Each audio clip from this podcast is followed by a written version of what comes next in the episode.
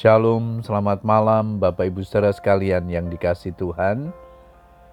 Kita bersyukur kepada Tuhan malam hari ini kita kembali berkesempatan berdoa kepada Tuhan bersama dengan keluarga kita.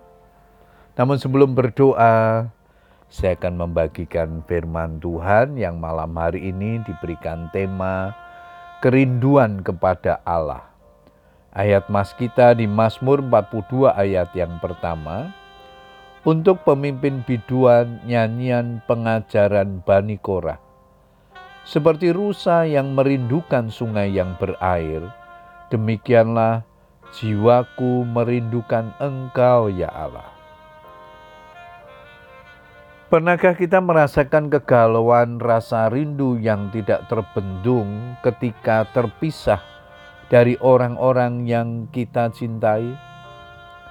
Hasrat seperti inilah yang dirasakan oleh pemazmur. Pemazmur merindukan Tuhan dengan hasrat yang sedemikian besar, tak tertahankan lagi, dan harus segera mendapatkan pemenuhannya. Ia haus, ia gundah gulana, ia tertekan, dan gelisah ketika menyadari keberadaan dirinya yang telah jauh dari Allah. Ia memenuhi hari-harinya dengan air mata karena celaan lawannya yang menikam tulang-tulangnya. Di manakah Allahmu? Ia sedemikian takut terpisah dari Allah sehingga berseru, "Mengapa engkau melupakan aku?"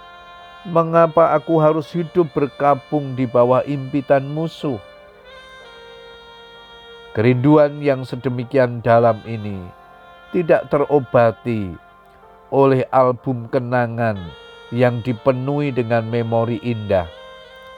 Ingatannya tentang sorak-sorai, nyanyian syukur, dan perayaan yang pernah dinikmatinya di rumah Allah, maupun kenangan manis yang menjadi sejarah tidaklah memuaskan hasratnya, tetapi sebaliknya justru membawanya semakin tenggelam dalam ketakutan, dalam keputusasaan, dan kegelisahan hati.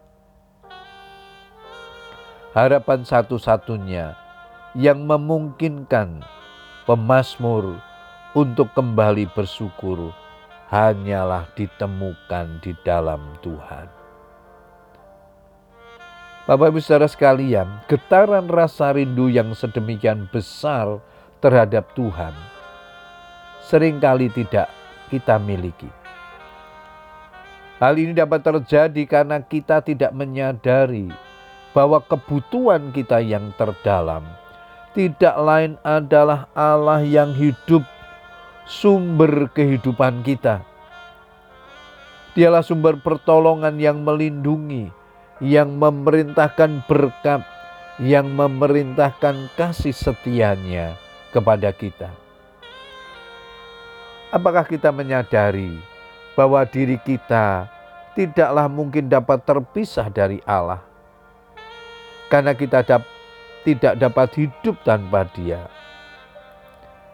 Dialah kebutuhan kita yang paling mendasar. Tuhanlah kebutuhan kita yang paling mendasar. Dan tanpa Tuhan, keberadaan kita tidaklah berarti apa-apa. Bapak Ibu Saudara sekalian dikasih Tuhan, hari-hari di masa pandemi ini menjadi batu uji dalam hidup kita. Apakah kita merindukan kehadiran Tuhan dalam kehidupan kita lebih daripada hal yang lain? Seringkali pergumulan dan tantangan dapat menjauhkan kita daripada Tuhan.